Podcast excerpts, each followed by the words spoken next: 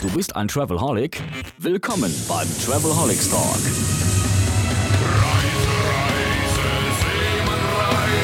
Das ist die Sonderausgabe des Travelholics Podcasts zu ITB 2020, die nur virtuell stattfindet wegen Corona und gerade deshalb frage ich in dieser Episode, Quo Vadis Touristik? Traditionell nach der Pressekonferenz des VIR treffe ich Ulf Sonntag und Michael Buller im virtuellen Podcaststudio und wir reden über Zahlen und Fakten der Touristik 2019 mit Ausblicken auf 2020 mit leicht belegter Stimme begrüße ich nun herzlich im Studio meine Gesprächspartner. In Kiel Ulf Sonntag. Hallo Ulf. Hallo Roman. Und in, in München, ne? Äh, den Michi Buller. Genau, diesmal aus München, ja. Sonst, sonst viel auf Reisen, ja. ja. Super. So, wir sind, wir treffen uns in einem virtuellen Podcaststudio und starten tatsächlich mit der Frage, Quo Vadis Touristik, Facts and Figures. Ulf, wo geht denn die Touristik eigentlich hin? Ja, für den ganz aktuellen äh, Zeitpunkt wüsste ich das auch ganz gerne, aber ähm, wir können ja zumindest mal Orientierung schaffen, ähm, wie sieht die Stimmung zum Anfang des Jahres aus, wobei unsere Interviews äh, im Januar stattgefunden haben, als die Corona-Krise ähm, wirklich äh, rein auf China konzentriert war, ähm, so dass wir, sagen wir mal, für die Bewertung der ganz aktuellen Situation vor allen Dingen auf die ähm, ja auf vergangene Krisen schauen können und zu schauen, wie haben da die Deutschen reagiert. Michi, würdest du denn sagen, dass die äh, Corona-Krise, die wir jetzt haben, und das ist natürlich der Aufmacher heute, äh, so dass das, das Hauptthema der Touristik für 2020 ist? Oder ist es, also ist es ein U, wo wir runtergehen, eine lange Zeit im Tal sind und dann wieder hochgehen? Oder ist es vielleicht nur ein V? Was meinst du? Naja, also die, die Touristik hat ja letztes Jahr schon ähm, durchaus ähm, gesehen, dass es Faktoren gibt, die dieses Jahr zu einem Spätbucherjahr machen. Ähm, jetzt kriegen wir noch eins obendrauf. Ähm, natürlich hat dieses Virus eine andere Dimension, ähm, weil es eben kein lokales Ereignis mehr ist, sondern ein globales. Das heißt, Ausweichdestinationen werden jetzt langsam irgendwann schwierig. Ähm, ich denke aber, ähm, wie mit allen Themen, die wir erlebt haben, dass es eben eine kurze Einbruch gibt. Äh, wir mal schauen in zwei Wochen, wie sich das weiterentwickelt hat. Und dann hoffe ich, dass wir auch wieder insgesamt zu einem normalen Leben wiederkommen. Da sprichst du eigentlich, wenn du sagst, äh, 2019 war ein Jahr der Krisen. Äh, Ulf, in deinen Zahlen in der PK habe ich gesehen, das war gar nicht so krisengeschüttelt, was die Zahlen angeht, oder?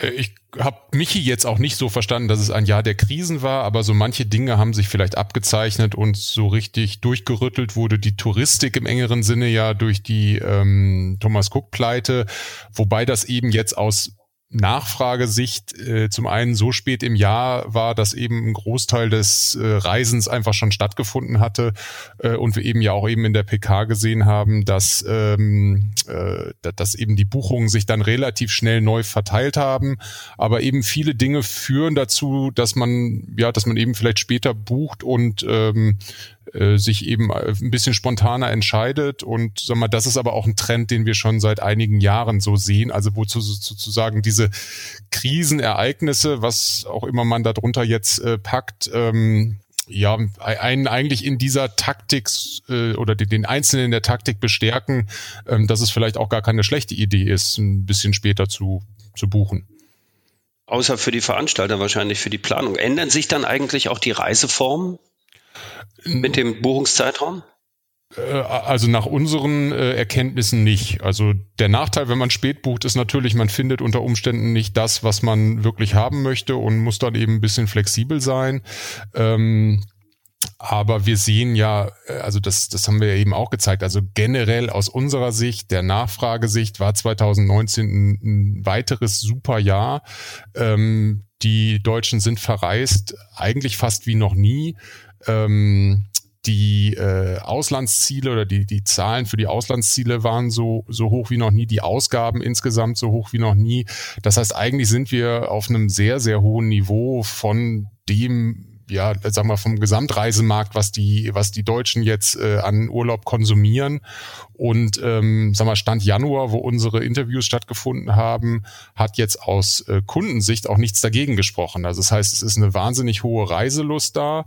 Ähm, es ist eine wahnsinnig hohe, schon konkrete Reiseabsicht für 2020 da gewesen, wo man aber im Moment davon ausgehen kann, dass es jetzt vielleicht für die, die noch nicht gebucht haben, ein bisschen nach hinten gestellt und die werden jetzt abwarten, ähm, was passiert. Die Vorsichtigen und die, die jetzt gerade unterwegs sein wollen, die von denen wird ein Teil sicherlich stornieren oder die Reisen werden schon von den Veranstaltern storniert.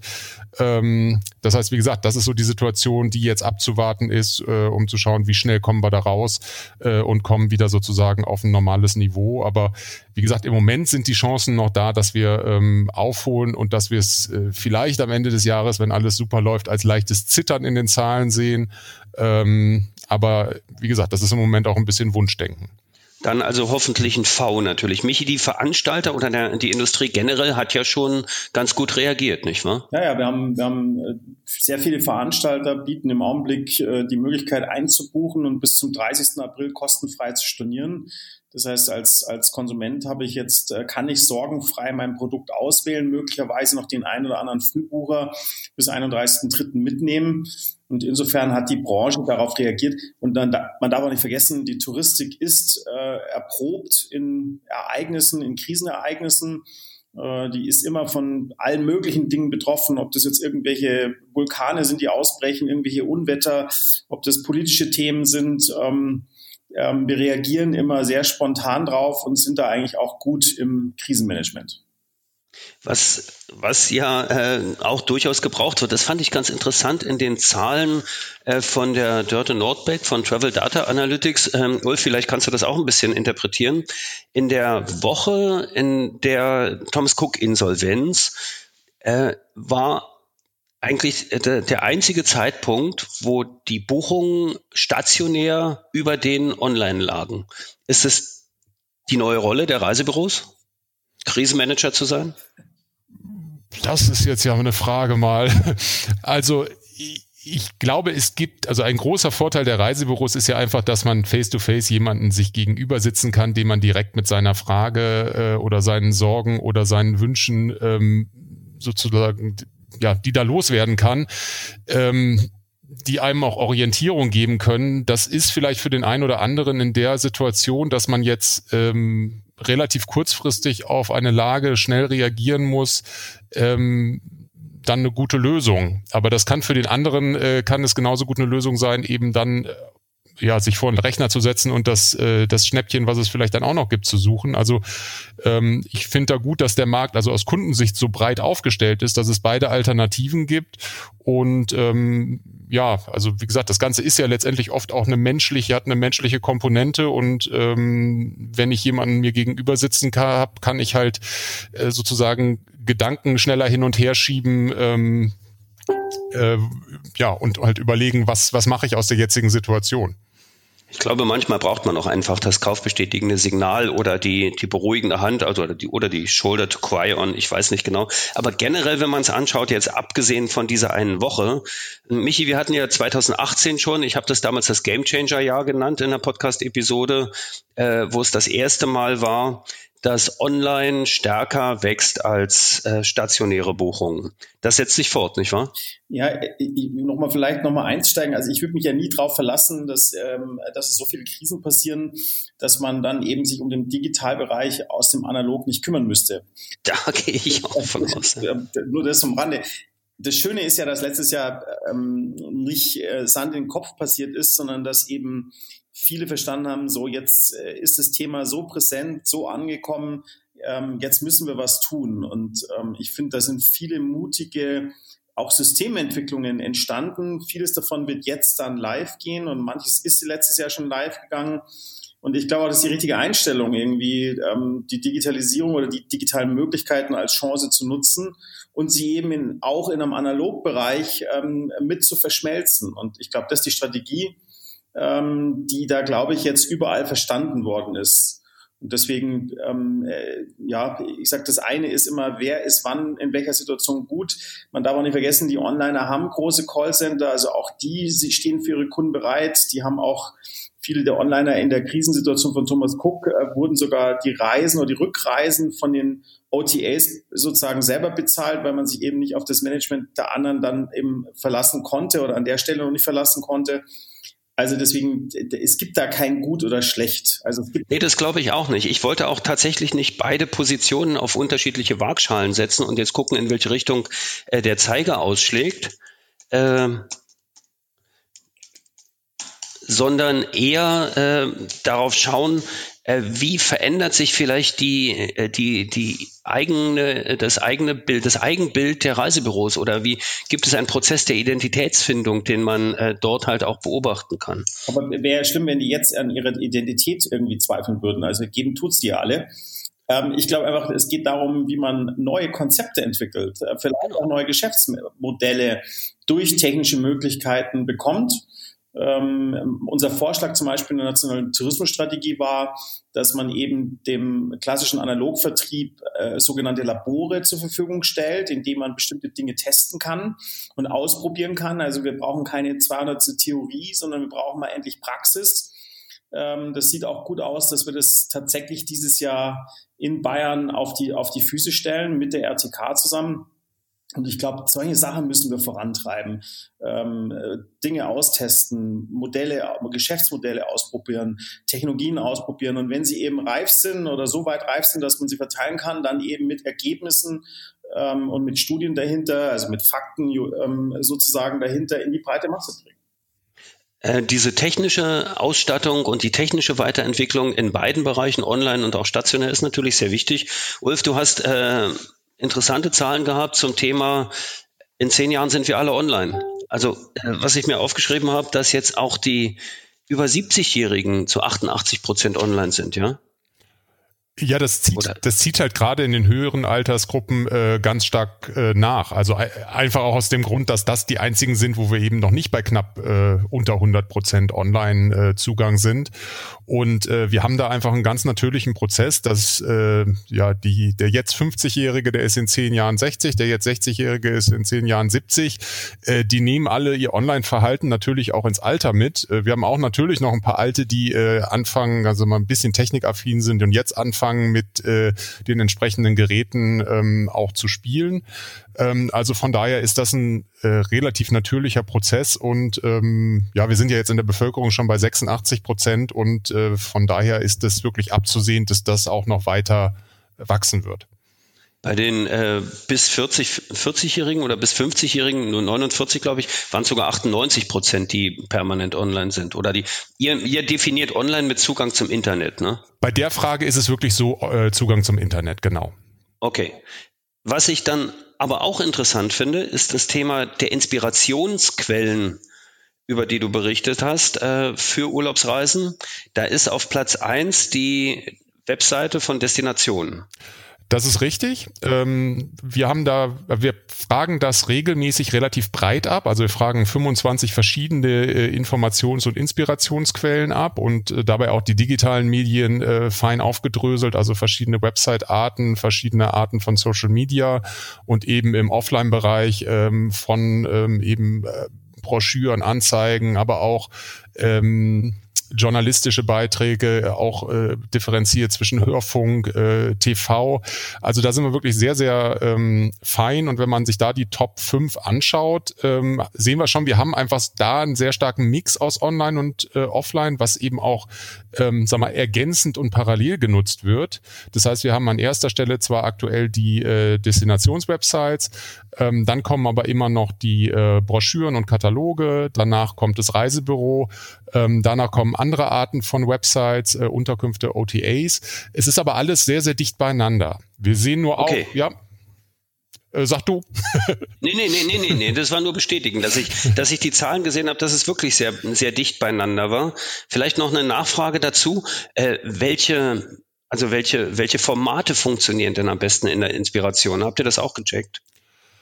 Also ganz äh, so tief gehen wir ähm, da ehrlich gesagt äh, nicht rein. Also dass wir, äh, also sag mal, wir gehen da relativ grob rein. Und da sagen die meisten wollen immer noch Bilder sehen. Ähm, Bilder ist immer noch lieber genommen als Video und als Text.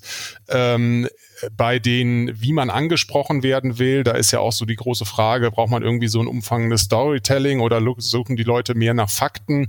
Ähm, da teilt sich der Markt auch so ein Stück weit auf, dass ein bisschen mehr Leute nach Fakten äh, suchen. Also die wollen wirklich äh, Preis wissen, was kann ich da machen? Äh, also eher so Bullet Points, Informationen, aber es gibt eben auch, sagen wir, so einen Teil, es geht, es geht dann so ungefähr auf ein Drittel, ähm, die man eher doch über naja, sagen wir mal auch über Geschichten und über tiefergehendes, ähm, was dann eben auch ein Reiseziel besonders macht. Ähm, dass man die da abholt. Aber da muss man auch nochmal genauer hinschauen. Das ist jetzt, wie gesagt, immer der Gesamtmarkt. Ähm, das äh, unterscheidet sich dann sehr, sehr stark auch nach Destination und nach Produkt.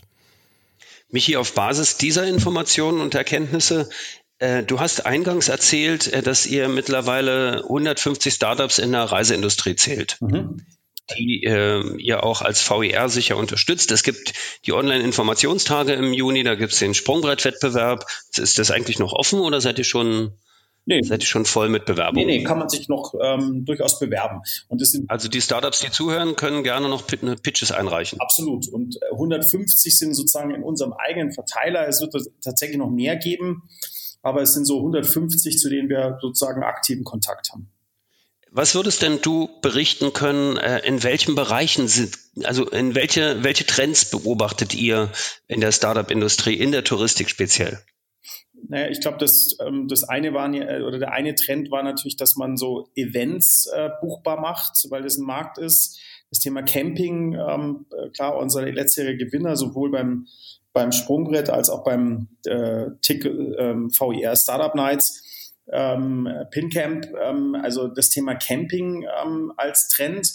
Ähm, jetzt war, war vor kurzem äh, bei der ersten Startup Night ein spannendes Thema dabei, das man auch nicht so auf dem, auf dem Schirm hatte. Das war eben so ähm, mit einem Zelt in einem, bei einem Privaten sozusagen zu übernachten, also nicht auf einem offiziellen Zeltplatz. Ähm, Airbnb für Zelt, genau, für Camper. Ja. Genau, fand ich auch ähm, ähm spannend. Ähm, ich würde mal sagen, so, das sind so die, die Trends. Dann gibt es natürlich technologische Trends, ähm, äh, was ich Individualreisen eben zusammenzustellen auf neue Art und Weise. Die Frage ist natürlich, wie viel neu das dann wirklich ist. Ähm, aber sie verkaufen es eben ähm, etwas anders. Ich glaube auch technische Sachen gibt es noch viel mehr. Also ich, ich würde mal sagen, aber so der Deutschland-Tourismus, äh, Camping sehe ich im Augenblick so ein bisschen ein Trendthema ähm, KI-Einsatz natürlich, äh, um bestimmte Ergebnisse zu erzielen und die Individualisierung voranzutreiben, wäre dann für mich so der zweite ähm, Trend, den es gerade gibt. Ulf, das war auch in deinen Zahlen. Ne? Camping war bei den Reiseformen, die digital gebucht waren, ganz weit vorn. Das ist ganz weit vorn, wobei man muss ein bisschen aufpassen bei dem, weil wir schauen uns da ja nur die Reisen an, bei denen überhaupt was vorab gebucht wurde. Da äh, sind wir bei Camping, wenn ich das richtig erinnere, auch weit über 70 Prozent. Aber ein Teil des Campings äh, und des Campingurlaubs macht ja auch eben diese Flexibilität aus, dass man vielleicht gar nichts bucht. Ähm, die schauen wir uns dann eben nicht an. Aber wie gesagt, ich kann mir schon vorstellen, ähm, also egal ob man langfristig äh, den Campingplatz bucht, ähm, die Campingplätze, die äh, Portale für Camping sind eben auch so aufgestellt, dass das gut online buchbar ist und ähm, eben vielleicht auch diese Kurzfristigkeit, wenn man sagt, ich ähm, fahre vielleicht los, ich buche den ersten, aber hangel mich dann durch, aber will eben vielleicht doch nicht an fünf verschiedenen Türen klopfen, gerade in der Hochsaison und dann äh, abgewiesen werden. Ähm, da ähm, passt es natürlich auch gut, dass man das mobil äh, online äh, sehr, sehr kurzfristig macht. Okay, beobachtet ihr denn eigentlich auch die Startup-Szene? Also wenn ihr jetzt äh, in, der, in der Analyse seid über neue Portale, über neue Technologien oder über neue äh, Distributionsformen und Informationskanäle, fließt das ein bei euch? Äh, also so direkt nicht. Natürlich gehen wir mit der Zeit und fragen das ab, was letztendlich für den Markt relevant ist. Aber ähm, also wir gehen jetzt nicht so sehr ins Detail, dass wir eben einzelne äh, Marken oder Ideen oder so abfragen. Also von daher ähm, müssen wir die Augen offen halten über die Innovationen, die halt letztendlich von den Startups in den Markt getrieben werden und äh, dann eben reagieren, wenn da halt was Neues äh, entsteht, ähm, was wir so bislang noch nicht abfragen. Mir ist das nur aufgefallen, dass der also als Kanal immer E-Mail erschien. Mhm.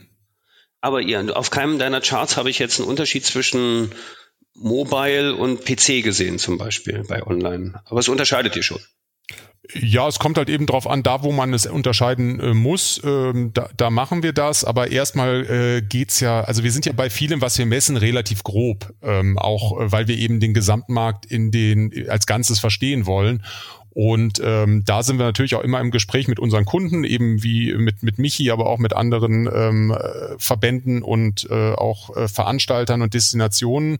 Und ähm, letztendlich behalten wir da zusammen den Markt so in der im, im Blick, dass wir eben da das Richtige und das Relevante mit auch den richtigen Wörtern ähm, abfragen. Äh, Michi, hast du äh, Zahlenvergleich jetzt äh, Mobile und äh, stationär und Desktop-Buchung? Ja, also ich kann jetzt keine, ähm, ich habe die jetzt Zahlen natürlich nicht parat, aber wir sehen natürlich seit Jahren einen Trend ähm, in Richtung Mobile und Mobile First, äh, sagt man ja nicht umsonst. Ähm, auch Google treibt es natürlich ähm, auch, äh, weil dann eben dein Ranking äh, davon auch durchaus abhängig ist, wie gut deine Seite mobile funktioniert.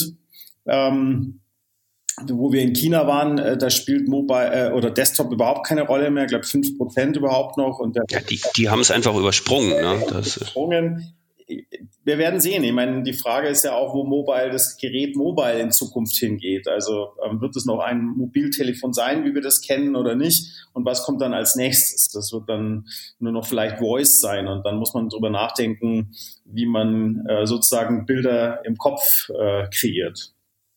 Ja, wahrscheinlich durch eingebaute Sonden, die dann direkt irgendwie anregen oder so. Kann ich mir durchaus vorstellen. Vielleicht, äh, äh, aber trotzdem auch mal, äh, um bei diesem Feld zu bleiben und in die Richtung zu gehen, äh, die Webseiten äh, von OTAs und von Reisebüros, Ulf und auch Michi, äh, vergleicht und untersucht ihr das? Haben Webseiten von Reisebüros mit Buchungsfunktion eine Relevanz oder ist es reine Inspiration? Finden Buchungen bei OTAs statt? Äh, wie, wie würdet ihr das beschreiben?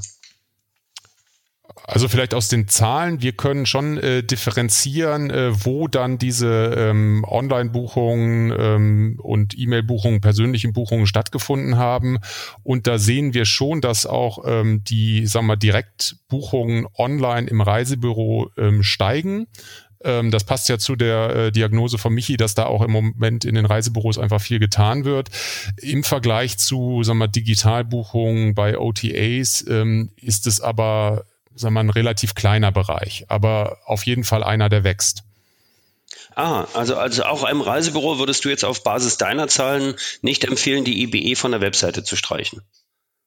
Also erstmal bin ich da nicht der Richtige, um Empfehlungen zu geben, aber von, von, der, von der Nachfrage her ähm, wird das äh, genutzt. Und sagen wir mal generell aus Kundensicht äh, ist es, glaube ich, immer gut ähm, breit aufgestellt zu sein, weil letztendlich hat der Kunde die Wahl, äh, die trifft er auch ähm, sagen wir mal, vor allem vor dem Hintergrund von allem, was er weiß, an Erfahrungen hat, äh, fühlt und möchte, aber für den Moment halt äh, teilweise auch nicht so, dass man es immer nachvollziehen kann. Von daher würde ich sagen, auf je mehr Kanälen ich präsent bin und äh, sagen wir vernünftig präsent bin, ähm, erstmal desto besser. Dass dazu natürlich auch eine vernünftige Kosten-Nutzen-Rechnung kommen muss, äh, wo dann rauskommt, dass ich nicht in allen Kanälen präsent sein kann, ähm, das daneben. Aber aus Kundensicht ähm, wie gesagt, je sichtbarer und je einfacher ich buchbar bin, desto besser. Nun unterscheidet ihr ja sehr stark äh, bei den Reiseformen nach äh, Einzelleistung und Pauschalreise. Jetzt erstmal so vorab die generelle Frage, vielleicht verbinde ich es gleich. Ähm, die Pauschalreise hat hier eine Zukunft. Äh, sie wurde ja schon mehrmals fast totgeredet in der Vergangenheit. Ähm, wie ist da der Stand und äh, wie, wie sind die Buchungskanäle dort? Also die Pauschalreise ist weit weg davon, tot zu sein. Wir haben ja eben viel geredet über die Dynamik bei den Kanälen, die da auch ist, die auch ganz klar da Richtung ähm, digital geht. Ähm, bei den Organisationsformen gibt's diese Dynamik nicht. Das heißt, wenn man da sich die letzten zehn Jahre anschaut, dann ist der Marktanteil der Pauschalreise bei allen Reisen fünf Tage und länger, die wir da ähm, betrachten, ähm, genau gleich geblieben bei äh, um die 40 Prozent. Und ähm, deshalb äh, sehen wir, also es gibt wirklich keinerlei Zeichen, ähm, dass das, ähm, dass das sich in den nächsten Jahren äh, ändert, sondern ähm, wir sehen die Pauschalreise als solche auf wirklich sehr stabilem Feld. Das wird, glaube ich, den ganzen Markt freuen, egal ob OTA oder stationäres Reisebüro. Nicht wahr, Michi? Weil es gibt ja genug andere Herausforderungen. Vielleicht äh, kannst du da ein paar kurze Updates geben zum Thema, was wird uns dieses Jahr erwarten Richtung Plattformregulierung, Wettbewerbsrechtsänderungen? Äh, gibt es äh, Datenschutzgeschichten? Was sollte man da beachten? Naja, das, das Problem, was wir im Augenblick äh, sehen bei der Regulierung ist, dass die ganz klar die großen Unternehmen im Kopf haben, eben die sogenannten GAFA-Unternehmen, also Google, Amazon, Facebook, ähm, Apple. Und ähm, diese Regulierungen natürlich auf diese Größenordnung abgestimmt sind und auf deren Problematiken. Wir sehen das jetzt auch im Wettbewerbsrecht ähm, war ich gerade bei einer Anhörung äh, für den Referentenentwurf, ähm, wahrscheinlich als einziger Nicht-Jurist. Und ähm, wenn ich den lese, dann habe ich hier genau den Google-Case vor mir, dann könnte ich frohlocken, aber dann schaue ich noch mal ein bisschen tiefer und sage, oh, äh, das trifft ja plötzlich auch äh, möglicherweise einen Check 24. Kannst du das ganz konkret mal an, an einem Beispiel bringen? Naja, das, das Thema zum Beispiel ist, dass, äh, dass äh, wenn eben jemand marktmächtig ist und dann in einen anderen Markt expandieren möchte, nehmen wir jetzt mal Google in Suchmaschinen und jetzt geht er eben in den Travel-Bereich, dann kann das Bundeskartellamt, obwohl er im Travel-Bereich noch keine sozusagen äh, Marktdominanz hat, das ähm, ähm, verbieten. Das hört sich auf den ersten Blick ganz gut an. Ähm, die Frage ist nur, wenn jetzt Check24 in, aus einer Marktmacht in einen anderen geht, äh, könnte man denen das vielleicht auch ähm, ähm, unterbieten. Und neben dem, dass man möglicherweise ja auch schon bereits bestehende Verhältnisse, also wenn ich jetzt Google wäre, würde ich richtig Gas geben und in alle Märkte reingehen, bevor mir das deutsche Bundeskartellamt irgendwas verbieten würde, dann könnte man auch sagen, man zementiert das. Also da sind so ganz viele Punkte drin, wo man ganz vorsichtig sein muss, in, in, in, in, ja, in fröhliche Stimmung zu kommen. Und äh, bei der Datenschutzgrundverordnung muss man auch sagen, der Wirtschaftsrat, glaube ich, der CDU oder CSU selber sagt ja auch, ähm, es wäre sinnvoll gewesen, ähm, auch zwei Stufen zu machen, also die Großen und äh, die Mittelständler, weil die Mittelständler, wenn der Bäcker eben um die Ecke seine Daten verliert, ist das bei Weitem kein Problem. Bei Google, Amazon würde ich es dann schon irgendwie anders einstufen, aber beide müssen einen, äh, den gleichen Rechtsrahmen und äh, auch den gleichen Aufwand betreiben und das ist für den Bäcker um die Ecke eben deutlich schwieriger.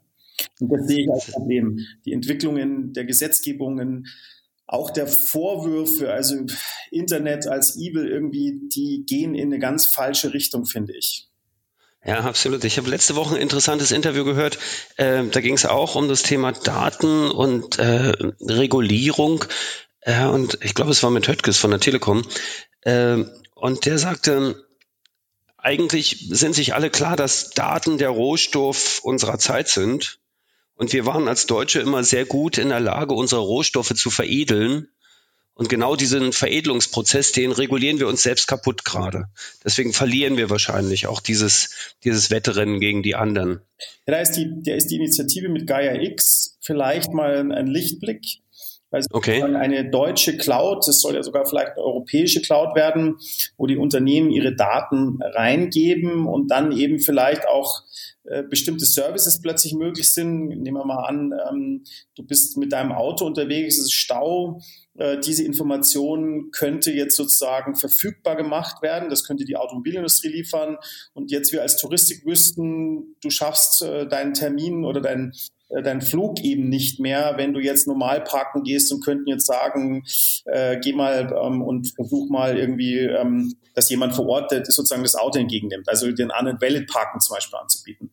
Und ich glaube, da steckt eigentlich äh, die Chance drin, vorausgesetzt, wir gehen wieder mit dem Thema vernünftig um, wir kriegen das schnell genug ähm, auf die Reihe und dann wäre es eben auch branchenübergreifend, also eben nicht nur die Touristik und nicht nur die Automobilindustrie, sondern alle. Und da könnte man tatsächlich ähm, Mehrwerte schaffen. Ja, glaube ich gern. Äh, eine Sache möchte ich natürlich äh, zum Abschluss, ähm, meist kommt die ja zum, zum Start, weil das so das äh, meist bewegende Thema ist, aber wenn du jetzt gerade sagst, äh, Auto und Flug, dann fällt mir natürlich der Greta-Effekt ein, der ja im letzten Jahr ziemlich stark äh, die Wirtschaft auch beherrscht hat und, und für Veränderungen gesorgt hat, auch im Bewusstsein der Menschen. Wolf, konntet ihr das messen? Gab es einen, gab und gibt es einen Greta-Effekt in der Reiseindustrie? Also wenn wir uns erstmal die harten Fakten angucken, dann ist das ziemlich ernüchternd, weil wir hatten letztes Jahr so viele Flugreisen äh, wie noch nie. Ähm, wir sehen zwar auch, dass die Leute ein bisschen schlechtes Gewissen dabei haben, aber das hält sie eben nicht davon ab. Das ist ja für die Gesamttouristik auch gut, aber wir sehen zumindest nicht, dass da irgendwie sich Verhalten in eine ähm, vermeintlich äh, nachhaltige Richtung entwickelt. Ähm, wir sehen auch nicht, dass ähm, jetzt deutlich mehr kompensiert wurde oder dass jetzt deutlich mehr auf Umweltsiegel oder ähm, Nachhaltigkeitszertifizierung geachtet wird. Wir sehen aber, dass ähm, das Bewusstsein noch weiter wächst. Also das heißt, äh, beim tatsächlichen Verhalten sind wir nicht so besonders gut, aber beim ähm, Nachhaltigkeit gut finden, da sind wir ziemlich gut.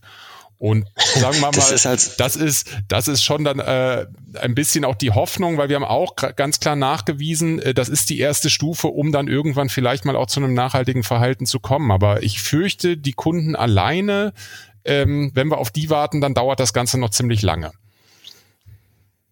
Wie kann die Industrie da mitmachen, Michi?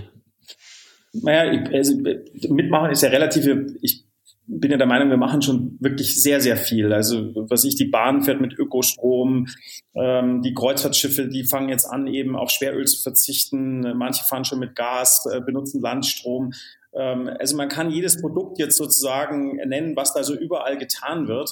Ich glaube, was es braucht, ähm, ist vielleicht ein klares Bekenntnis ähm, und vielleicht ein klares Ziel. Und deswegen glaube ich, würde es uns als Branche gut stehen, wenn wir sagen, bis spätestens 2030 sind wir mindestens mal klimaneutral oder sogar positiv. Es gibt ja das Hotel Relec, das sogar klimapositiv ist, ohne, also das heißt, du kannst dort Urlaub machen, ohne Einschränkungen, sogar in den Pool gehen und tust was Gutes.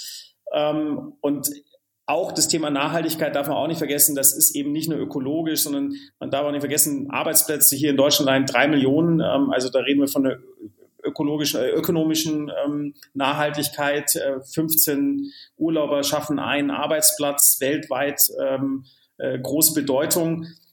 Und auch, man darf nie vergessen, wir verkaufen schöne Aussicht. Und äh, deswegen ist die Touristik immer schon daran interessiert, dass die schöne Aussicht eben erhalten bleibt, weil das das Geschäftsmodell ist. Ähm, also insofern glaube ich, bin ich da zuversichtlich. Aber es würde uns gut stehen, einen sagen wir, ein Ziel zu definieren und natürlich muss jedes Unternehmen dann seine eigenen Maßnahmen ähm, entsprechend anpassen. Ulf, du hast ja gesagt, dass die äh, äh Nachhaltigkeit äh, auch eine gewisse, in einer gewissen Abhängigkeit zu den äh, unterschiedlichen Destinationen steht. Ja, das stimmt. Also das ist auch, ich habe ja immer, ich bin, bin ein sehr optimistischer Typ und ich versuche dann auch immer das Positive zu sehen und auch gucken, wo man dann doch eben ähm, ja auch aus unseren Zahlen rauskitzeln kann, wo denn vielleicht doch eben was passiert oder wo es, wo es hingeht, weil eben die globalen Zahlen im nachhaltigen Verhalten ähm, jetzt vielleicht für mich auch ein bisschen überraschend ähm, also da war überraschend wenig Trend von 2018 auf 2019 drin. Ähm, man kann aber eben schauen bei Destinationen, die als vielleicht schon nachhaltiger gelten, wo auch gerade ähm, vielleicht eine etwas nachhaltiger agierende und eingestellte Klientel hinfährt. Ähm, da sehen wir eben, dass dann die ähm, diese Nachhaltigkeitsparameter schon deutlich höher liegen. Also das beste Beispiel ist Skandinavien äh, Finnland, Schweden, Norwegen, wo die Destinationen ja sehr stark auch auf das Thema Nachhaltigkeit setzen, ähm, stark dabei sind, ihre Betriebe auch auf Nachhaltigkeit zu trimmen, das eben aber auch in der Außenkommunikation nutzen. Und ähm, wo wir da eben sehen, dass äh, ja wirklich das nachhaltige Verhalten auf diesen Reisen schon deutlich höher ist. Also dass wir da ähm, bei einer äh, auf eine Kompensationsquote von deutlich über zehn Prozent kommen, dass wir auf äh, Nachhaltigkeitslabel oder auf wo man auf Nachhaltigkeitslabel achtet, ähm, fast auf 20 Prozent kommen und bei der Frage, ob die Nachhaltigkeit bei der Planung äh, eine auch noch so kleine Rolle gespielt hat, da sind wir dann auf äh, 40 Prozent von ähm, sonst knapp 20 Prozent in der Bevölkerung. Also das zeigt mir, dass ähm, letztendlich, wenn auch die Branche was tut, wenn das entsprechende Angebot da ist, wenn das auch kommuniziert wird, ähm, dass es dann auch, ähm, ja, sagen wir mal, schneller in die richtige Richtung gehen kann.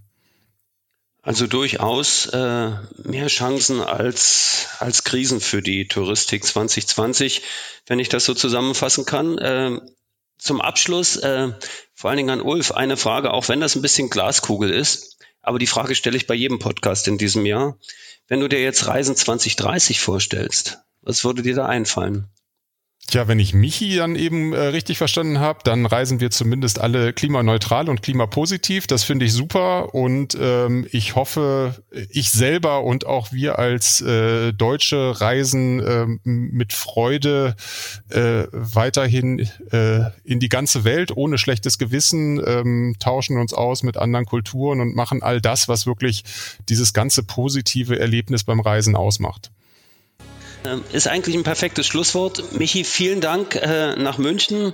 Ulf, vielen Dank nach Kiel für diese halbe Stunde Podcast zum Thema Facts and Figures 2020 und Quo Vadis Touristik bei Travelholics. Danke, ciao. Danke. Dankeschön. Vielen Dank fürs Zuhören bei dieser Episode. Sorry nochmal für die leicht belegte Stimme. Die ist nicht dem Corona geschuldet, sondern eine ganz normale Erkältung. Ich freue mich, wenn wir uns bei der nächsten Episode, die dann regulär in 14 Tagen erscheinen wird, wiederhören. Und ich verweise nochmal auf unseren neuen Shortcast, den Travelholics Advocall, der immer dienstags und donnerstags früh ab 9.01 Uhr online ist unter der gleichen Feed-Adresse und wo es in eins bis zwei Minuten um Themen Reiserecht in der Touristik geht. Auch da wünsche ich viel Spaß beim Schlauhören, sage Tschüss und bis bald. Roman Borch von Travelholics, dem Podcast für Touristiker.